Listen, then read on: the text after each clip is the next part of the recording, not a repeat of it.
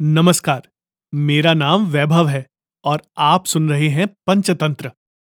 आज जो कहानी मैं आपको सुनाने वाला हूँ, वो है एक व्यापारी दंतिल की और कहानी का नाम है व्यापारी का पतन और उदय।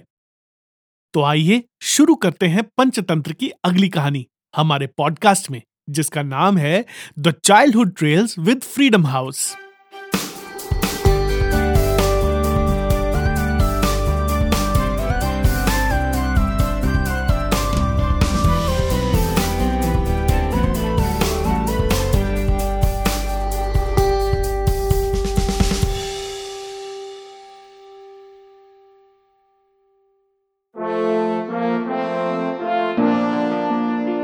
Bardhaman नामक शहर में एक बहुत ही कुशल व्यापारी दंतिल रहता था।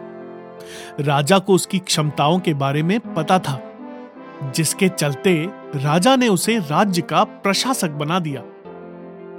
अपने कुशल तरीकों से व्यापारी दंतिल ने राजा और आम आदमी को बहुत खुश रखा। कुछ समय के बाद व्यापारी दंतिल ने अपनी लड़की का विवाह तय किया। इस उपलक्ष्य में उसने एक बहुत ही बड़े भोज का आयोजन किया। इस भोज में उसने राज परिवार से लेकर प्रजा तक सभी को आमंत्रित किया।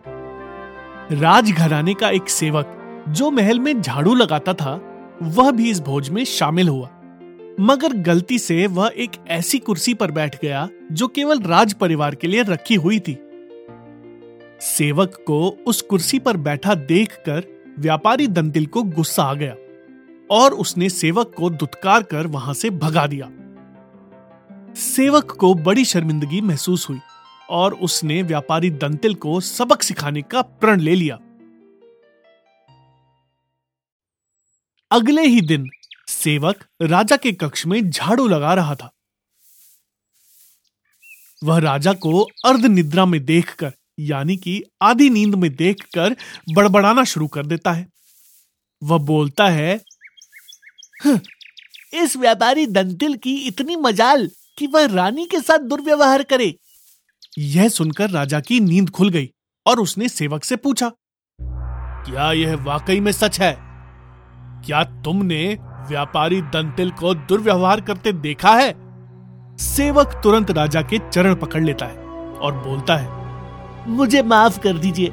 मैं कल रात को सो नहीं पाया। मेरी नींद पूरी नहीं होने के कारण कुछ भी बड़बड़ा रहा था। यह सुनकर राजा सेवक को कुछ नहीं बोलता, लेकिन उसके मन में शक पैदा हो जाता है।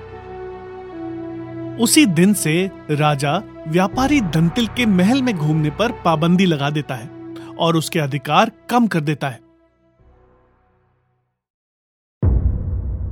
अगले दिन जब व्यापारी दंतिल महल में आता है तो उसे संतरी रोक देते हैं। यह देखकर व्यापारी दंतिल को बहुत आश्चर्य होता है। तभी वहीं पर खड़ा हुआ सेवक मज़े लेते हुए बोलता है, अरे संतरियो, जानते नहीं ये कौन है? ये बहुत प्रभावशाली व्यक्ति हैं, जो तुम्हें बाहर भी फिकवा सकते हैं। ठीक वैसे ही जैसे इन्होंने मेरे साथ अपने भोज में किया था। तनिक सावधान रहना। यह सुनते ही व्यापारी दंतिल को सारा माजरा समझ में आ जाता है। वह सेवक से माफ़ी माँगता है और सेवक को अपने घर खाने पर बुला लेता है। व्यापारी दंतिल सेवक की खूब आवभगत करता है। फिर वह बड़ी विनम्रता से भोज वाले दिन किए गए अपमान के लिए क्षमा माँगता है और बोलता है कि उसने जो भी किया, गलत किया। सेवक बहुत खुश होता है। और व्यापारी दंतिल से बोलता है, आप चिंता ना करें, मैं राजा से आपका खोया हुआ सम्मान आपको ज़रूर वापस दिलवाऊँगा.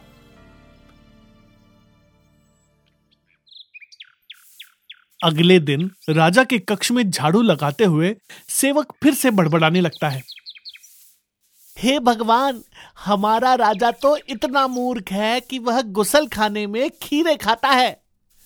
यह सुनकर राजा क्रोधित हो जाता है। और बोलता है, मूर्ख, तुम्हारी ये हिम्मत, तुम अगर मेरे कक्ष के सेवक ना होते तो तुम्हें नौकरी से निकाल देता। सेवक फिर से राजा के चरणों में गिर गया और दोबारा कभी ना बड़बड़ाने की कसम खा ली। राजा भी सोचने लगा कि जब यह मेरे बारे में इतनी गलत बातें बोल सकता है तो इसने व्यापारी दंतिल के बारे में भी गलत बोला होगा। राजा को लगता है कि उसने बेकार में ही व्यापारी दंतिल को दंड दिया। अगले ही दिन राजा व्यापारी दंतिल को महल में उसकी खोई प्रतिष्ठा वापस दिलवा देता है।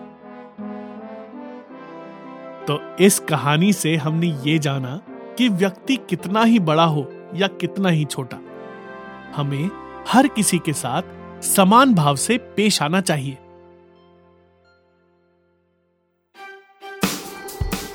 ऐसी ही और भी कहानियाँ सुनिए पंचतंत्र में, मेरे यानी वैभव के साथ। Only on the childhood trails with freedom house